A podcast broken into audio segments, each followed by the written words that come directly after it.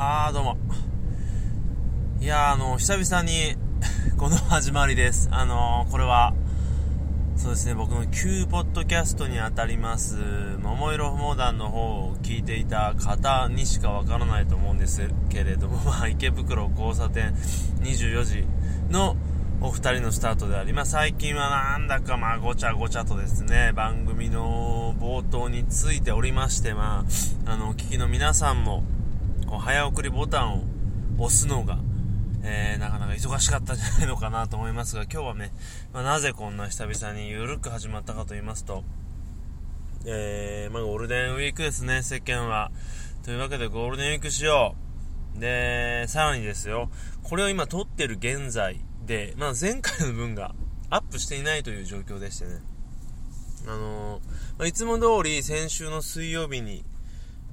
あの、何日だ？ちょっと、わかんねえな。水曜日に撮ったんですね、いつも通り。で、まあ、車の中で撮ったので、最後、あのー、前工場オープニングだけ撮って後でくっつけようとしたんですが、そのまま週末というかゴールデンウィークに入ってしまいまして、なかなか撮れないとそこが。で、なんやかんやで、まあ、撮って、パソコンでくっつけてってやろうと思ったんですが、まあ、どうしてもね、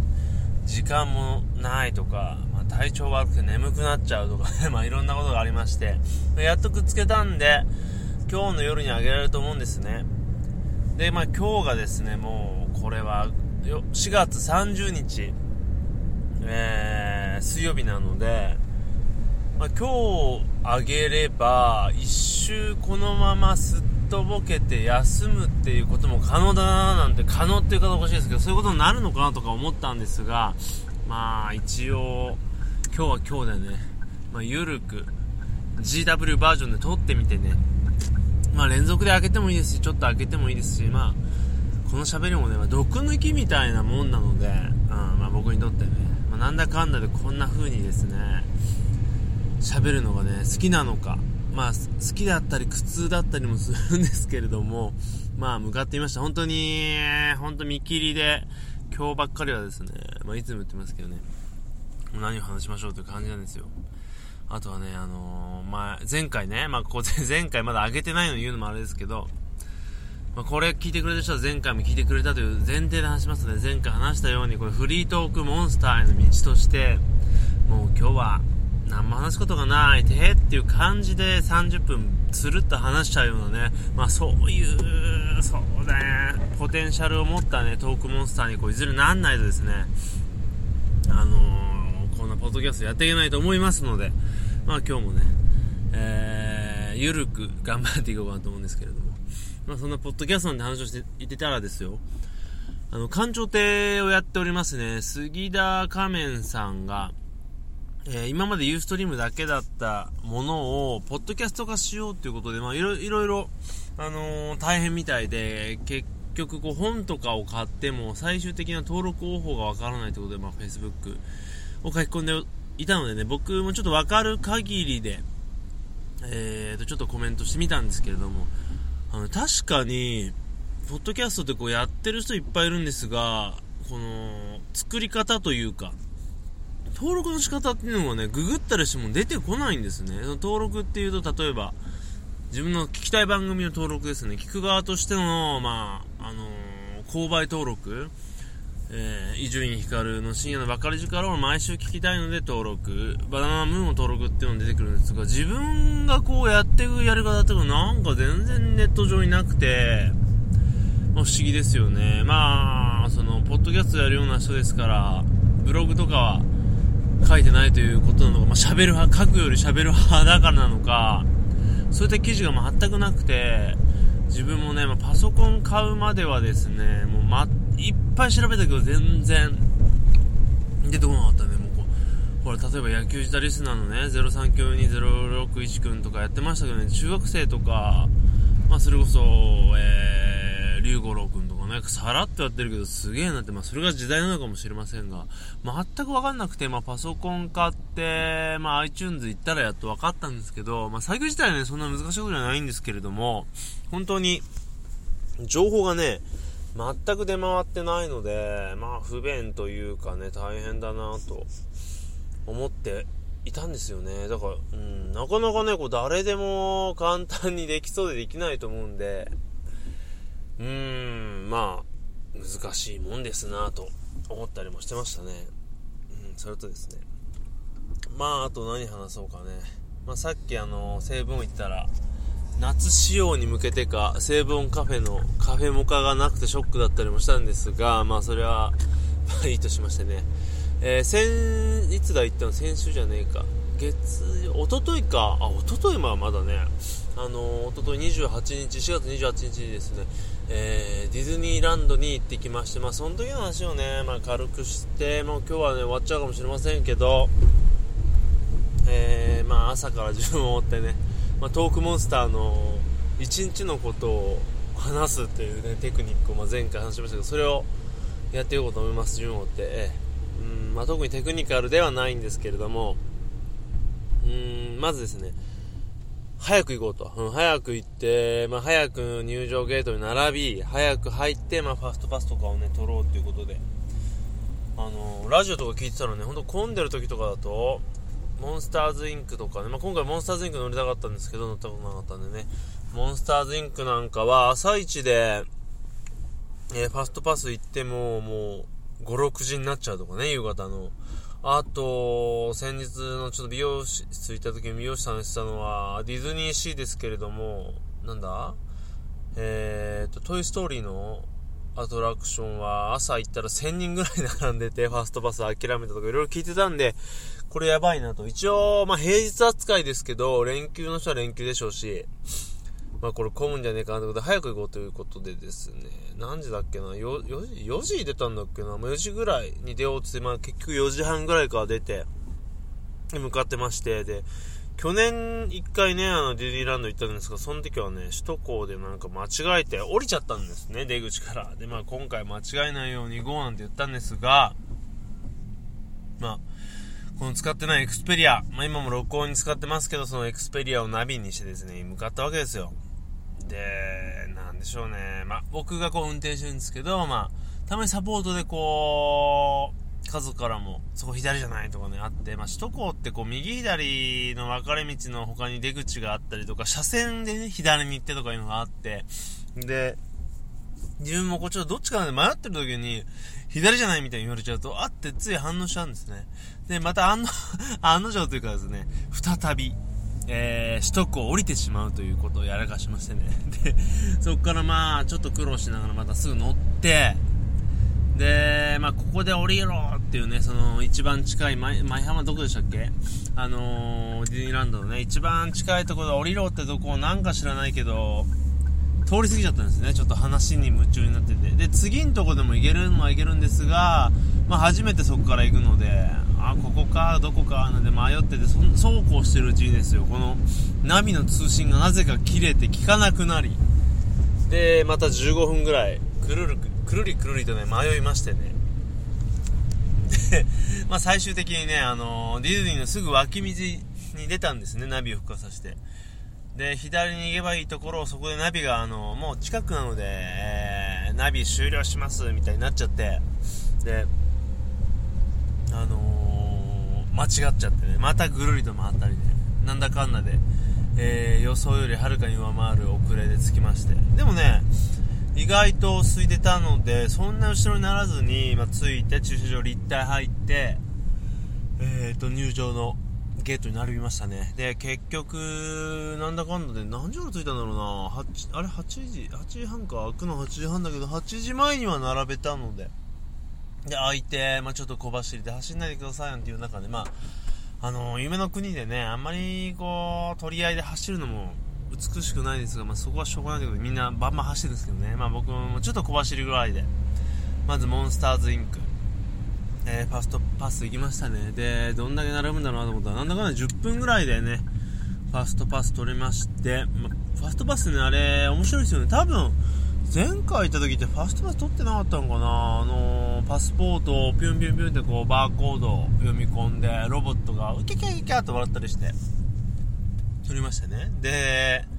あとは、あの、バズ・ライトイヤーでしたっけ？トイ・ストーリーか。それも乗りたいなんていうね、ファストパス取って。で、その後、プーさんも取ってなんてやって、その時気づいたら、およし、3つ取ったぞ、っつってね、今今日の流れ決まったなんて思ったら、見たら、ですよ、ファストパスを。これはファストパスありませんと。あなたはすでにもう持っていますので、ファストパスを。取れるのは、えー、10時半過ぎですってあって、あのファ、ファストパスってあれなんですね。一回取っちゃうと、1時間、2時間ぐらいは取れないんですね。まあそうしないと、こう、ファストパス自体も混み合っちゃって、まあちょっと流れ的に悪いってことなんでしょうけど、前もそうでしたっけね。まああんまりちょっと覚えないんですが、なので結局ファストパス取れたのが、えーと、モンスターズインク。で、その後、なんかメリーゴーランドとか乗ったり、やっぱね、子供ね、なんだかんだでね、あのちっちゃい子ですと、なんとかマウンテンとかよりもメリーゴーランドとかダンボがね、あの、喜ぶんですね。で、乗って、で、あの、前回食べて美味しかったターキーの肉とかを食べた頃に、あの、ファストパスが取れる時間になったので、あの、バズライトイヤー取ったんですが、5時ぐらいでしたね。で、ああ、もう夕方だななんて思って、これで最後かななんて思って、で、あの、ぐるりと回る電車とか乗ったりとかね、あれもね、なんか、途中ね、真っ暗で恐竜出てきたりしてね、俺あの、なんか恐竜のロボットっていうのね、すごい 苦手で、なんとも言えない不気味さじゃないですか。そのお化けとかよりもね、その、なんか苦手なんですよ。だからディズニーシーの、えーと、センターオブジアースとか、インディ・ジョーンズ的なああいう洞窟みたいなのがなんかすごい嫌で、で、その電車もその暗いところちょっとね、不気味だなーなんて思ったりとかね、まあ子供も真っ暗になっちゃうとちょっと怖い感じがしたりもするんですが、まあそれはまあそんなハードさはないんでね、あのビッグサンダーマウンテンの横を通ったりでこう、電車来たらね、盛り上がったりとか、向こうも手振ってくれたりで、あの盛り上がりながらね、乗りまして、で、次どこ行ったっけもう一回乗りたいとか言ってメリーゴーランド乗って、で、コーヒーカップ乗って、でも、あ、その前あれか、モンス、まあ、すいません、もうこう時系列めちゃくちゃですけど、モンスターズインク乗ってか。で、一回車に戻ったんですよ。もう疲れたなーなんつってね、夕方に備えて。で、そこでちょっとうとうと寝たりしてね、朝早かったんで。でもこのまま帰っちゃおうかなんて言ったんですけど、あのー、卵型のね、グミ、子供がね、こうグミがすげえ、あの、入れ物も可愛くて美味しいんで、それだけは買いたいって、ね、行って、まあ、結局頑張ってね、その後またあのメリーゴーランド乗ったりしたんですけど、で、すげえなと思ったのが、ダンボが結構、そのメリーゴーランドとかコーヒーカップみたいな、あの、シンプル系なんですが、やっぱりダンボというキャラを使ってるからか、結構ね、ずっと1時間待ちぐらいの微妙な待ちを維持してまして、もう一回乗りたいけど、あれちょっと1時間並ぶのもなーっていう感じで、あのー、回避しまして、で、最終的にお土産買ったり、その後して、あのバズライトイヤーやめようってことで、疲れたからってことで、いつもそうなんですよ。あの、そこまで言おうと、ちょっと思ったりもするんですが、結局朝も早くて、だからやっぱ泊まりで行かないとななんて言いながら帰ってきちゃったんですけど、で、あとね、あれですね、一時的に、あのー、入り口付近に行ったら、あの、休憩前に、たくさんね、キャラのぬいぐるみというか、着ぐるみのマスコットがいまして、着ぐるみなんて言っちゃダメかもしれませんけど、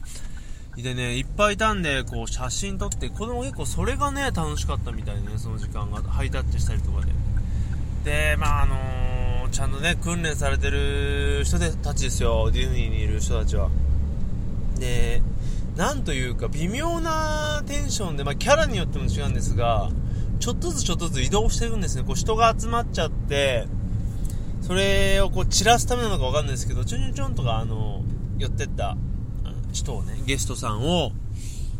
ちょっと壁の隅っこの方に呼んで、こう連れてって写真撮って、連れてって写真撮ってみたいな感じで、微妙にこう流れながら、みんながお願い写真撮ってとか言いながら、あのー、あの空気がね、良くて、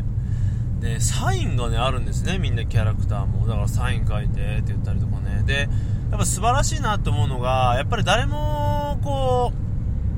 う、なんだろうな、人形とか着ぐるみマスコットとして接してない、これ当たり前なんですけど、ほんでそのキャラだと思って、すごい興奮して、もうなんとかあの、ピグレットとか、あの接してるのがやっぱりそこも含めて夢の国で、まあ、あそこ行くと、まあ、そういうマインドになるなるというねそういうやっぱ一つのねアニメから始まったディズニーというものが、うん、そんだけ飛躍してすごいビジネスになっていて、まあ、ああいった形でねでっかいランドというもので世界中世界中に今世界何個あるんでしょうね。あそこまででくなったっていうところのそのまあ、たくさんあるアニメの中で選ばれし者でああいう世界観を作ったっていうそういうのがね相対的に見てやっぱ、すごいなっていうね。ああいう特別じゃないですか。あんだけこういろんなねあのー、施設というか遊園地なりありますけどああやっても空間的に完璧に徹底してあのー、コーディネートされていて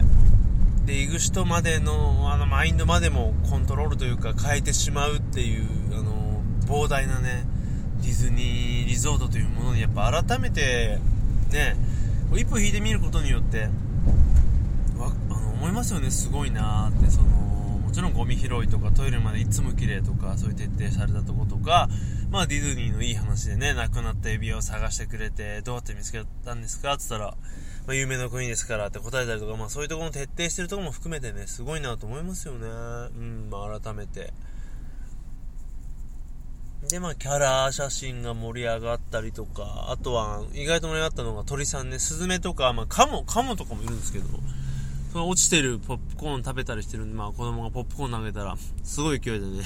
食べたりして、まあ、その動画をちょっとインスタグラムに載せようと思ったら、間違って消えちゃった。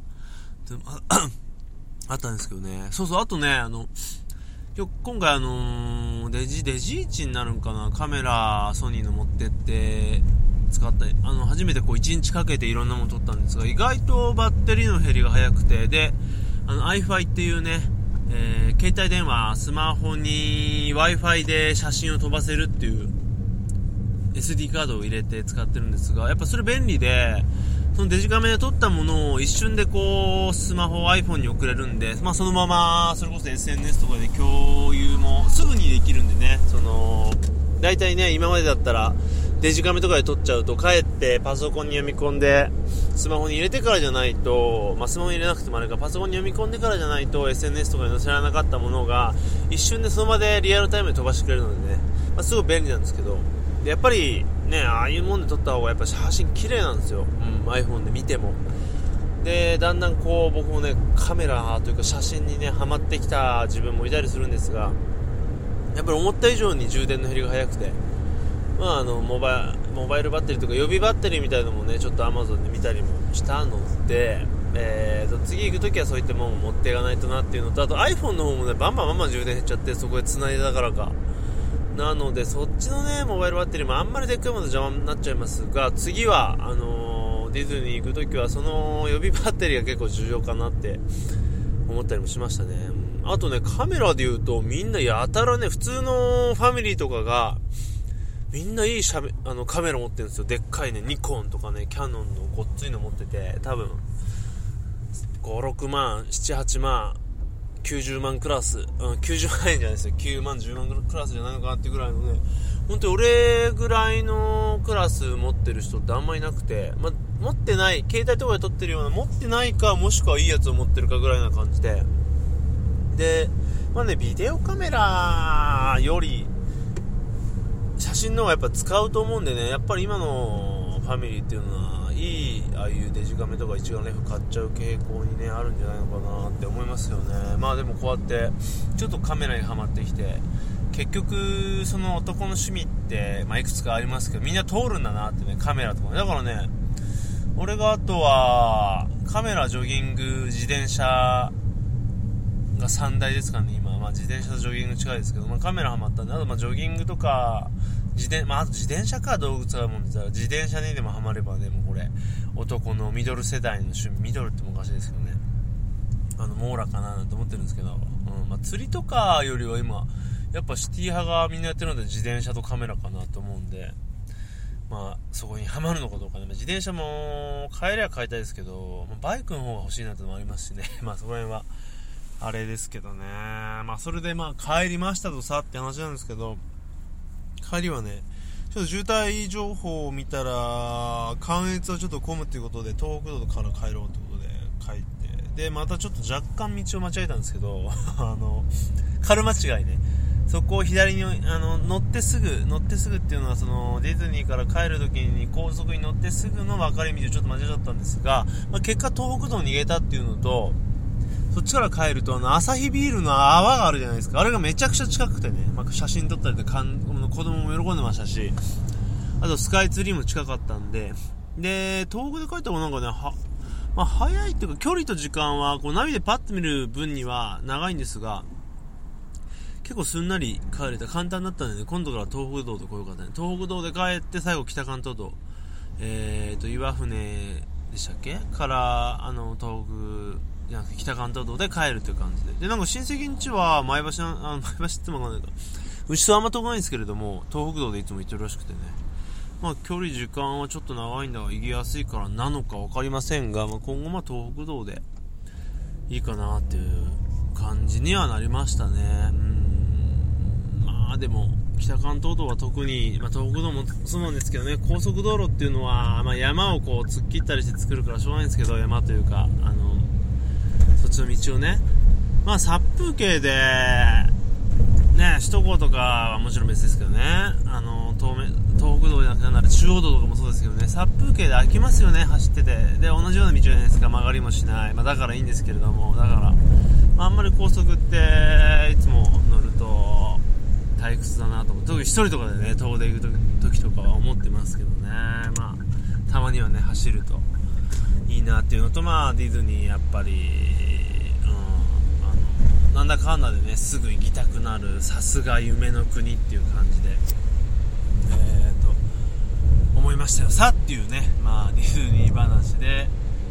今回、まあ、ディズニー話は終わりにして、まあ、最後ですねちょっといくつかえー、とニュース切り切らないですけどあの菊池亜美ちゃんのね、一亜美級で、なんだっけな、ニュース菊池亜美みたいなコーナーでね、まあニュースのコメンテーターをいずれするかもしれませんので、ニュースについてコメントしますっていうコーナーなんでね、えー、僕も便乗して、えー、その、一夜未級の中で取り上げられたニュースをいくつかと他のニュースをやってみようと。でね、あの、初めに言っとくのもあれなんですけど、いまいちこれ、特に一夜未級でやってたニュースっていうのは僕がこうコメントを跳ねないようなニュースなんですが、まあちょっとやってみようと思います。まず第1つ目のニュース、第1つ目っておかしいですね。えーと、ブラを付け忘れたことがあるかっていうアンケートに対して1位が一度もない。70%ぐらい。で2位が1回だけある。で3位がちょくちょくあるってことで。これがねあの男からすると全然わかんなくて付け忘れるもんなのっていう。ほらパンツ履き忘れることってほとんどないじゃないですか。ってことはやっぱ寝てる時はしてないってことか。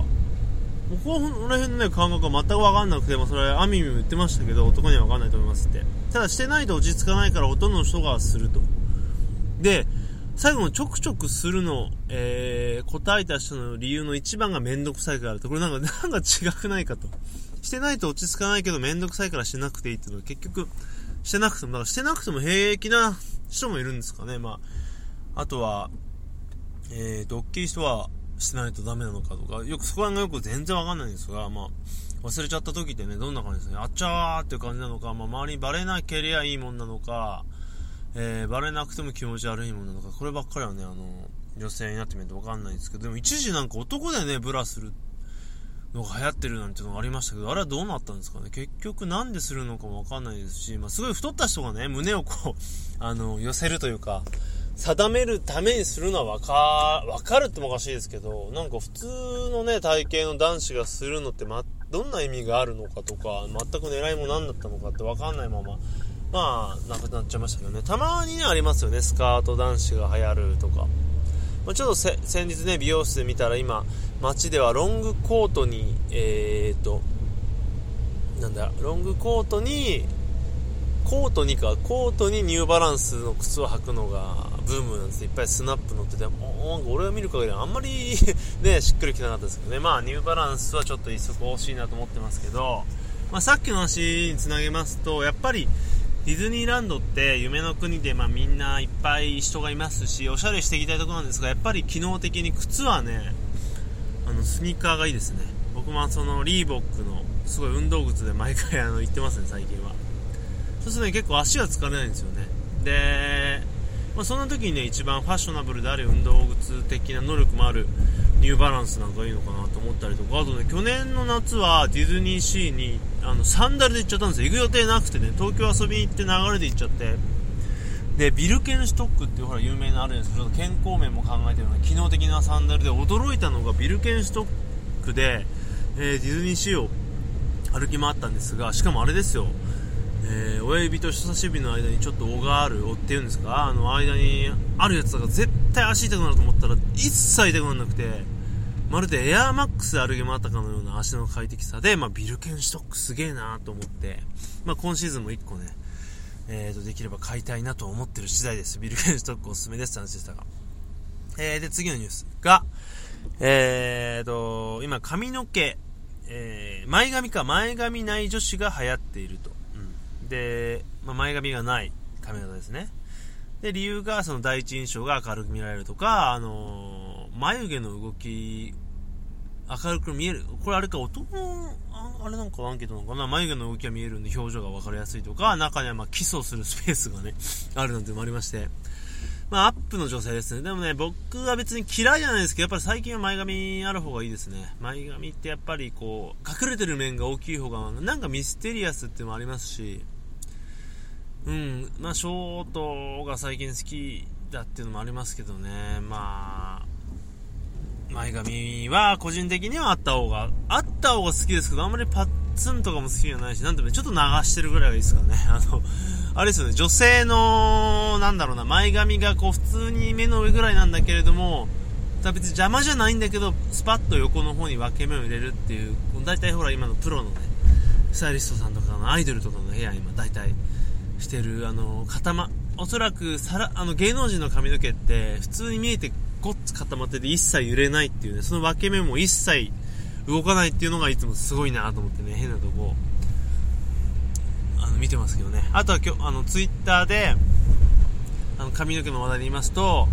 大好きなそのショートカットで可愛いっていう特急3号のみおちゃんことリリアちゃんと、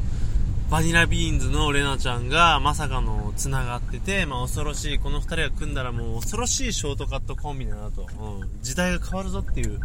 二人は知り合いだったっていうのがちょっとあのー、驚いたというか刺激的なあのニュースでしたね。これ全く変なコメント言ってますけどね。うん、最後が、あのーえー、ビッグダディこと林下清さんがまた結婚しましたよっていうニュースで、まあ、これはですね、まあ、今まで4回4バツ4ですしあんま驚かないけど、まあ、またスピード婚だったってことでねあのビッグダディさん。今まあツイッターにねあの夢中みたいででツイッターとかで知り合った若者と飲んでるっつって今回の方もね10歳下ぐらい10歳ぐらい下みたいなのでもしかしたらねそういったネットで知り合ったのかもしれませんしまあ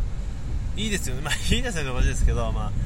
人気ありますしそういうの知り合ってね出会いもあってまあやっぱり有名人ってねいいもんですねなんて思ったりとか。今あのー、まだね2人の間には子供いないんですがまた18人19人目なのかなお子さんを作るのかが話題ですなんて言ってますけれども。今あれですか子宝清さんっていうんですね。あのー、ね子供をいっぱいこう授かるのってやっぱり誰にでもできるものではありませんし。ねあの今ちょっと電話来て止めましたけど まこんなこと言わなくてもいいのかな。まあそんな感じでねあのねお子さん誰にもできることはありませんしまあ、なんだかんだで子だから素晴らしいですよね。あんだけの人をこう育ててきたっていうこととかうんあのそのことだけ素晴らしいと思うんでね。まあ話題を振りまいきねまあ少しでもねな息を長くね、え、芸能界にねて頑張ってくれればいいのかなと、まあ、全然テレビ見ないので分かんないんですよね。芸能そのバラエティーとか出てる彼っていうのは、ね、分かんないんですけれども。まあおめでたいんじゃないのかなという感じです。ただすごいなと思ったのが人生で否認をしたのが一度しかないということでその一度は一体 何があったのかっていうのは逆に気になりますけどね、うん、まあそんな感じですかね。特にあれですけど。あとね最後1話3級で取り上げてなかったんですけどちょっと気になったニュースがあれですよ。あのショコタンのねえーと、スキャンダルってことで、キャプテンマーベラスって、まあ、見てない方は分かんないかもしれませんが、お子さんとかいなくて、ゴーカイジャーっていう戦隊もののレッドなんですね。で、まあ、レッドって言って、今のその特急車とかは、結構、レッドっていうと可愛い系のね、えー、あとちょっと女の子顔って言ったらおかしいですけど、そういうタイプが多い中、マーベラスっていうのは結構、あのー、ワイルドな感じの演技も含めてね、人で、まあ、ショコタンだったらどっちかというとそういうフェミニンな人がね、タイプなのかなと思ったら、意外とワイルドなとこだなと思ったりとか、で、その後驚いたのがね、えー、隠し子がいたなんて言って、その子に。のが若いんですし、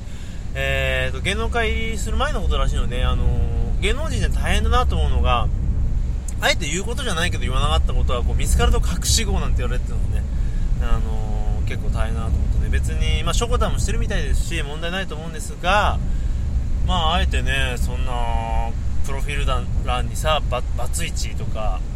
えーと、子供いますなんて書くしね、わざわざ書かなくていいことなのに、やっぱバレちゃうとね、そういう風に扱われてニュースになっちゃうのが、まあ、芸能人大変だなと思いますし、まあ、ね、なかなか、こう、渋めの選選択でね、まあ、ショコタン、ファン多いですよね。なんか俺、ショコタンが嫌いだっていう男の人にあんま会ったことなくて、まあ、あんだけ キャラ濃いんで、ね、中にはいるんでしょうけど、も割とみんな可愛い、好きだっていうので、まあ、そんな、まあ、ショックを受けてるね。ファンもいるかもしれませんが、まあ僕的にはね、めでたいニュースかなと思って見てますので、まあ、末永くね、最後普通になっちゃうんですけどね、まあ、お幸せにしてくれたらナイスカップルじゃないのかなと思ってます。まあ、ショコタンのことで1個エピソードで言うと、まあ、ここで話したことあるかわかりませんが、えー、騎士団のライブに行って、ギグに行ったら、ショコタンのお母さんに声をかけられて写真を撮ったことがあるっていうね、僕の自慢ですけどね。まあ、僕の着てた衣装がちょっと、あの、気に入ってくれたらしくて、まあ僕に反応してくれたわけじゃないんですけれども、まあそんな感じです。はい。まあ、普通にこんな風に30分喋ってきたので、まあ今回ゴールデンウィークバージョンということで、まあ緩かったですけれども、えー、お許しください。まあ、ね、これいつあげるかまた考えておきましょう。というわけでね、まあまた、次回から通常放送、まあ特に変わりないと思うんですけどね、戻したいと思います。えー、最後メールの宛先だけ言っておきましょう。メッセージ募集中です。えー、よたらじアットマーク gmail.com yotaraji アットマーク gmail.com なので、何か何でもいいので、メッセージございましたらくださいというわけで、それではまた、さようなら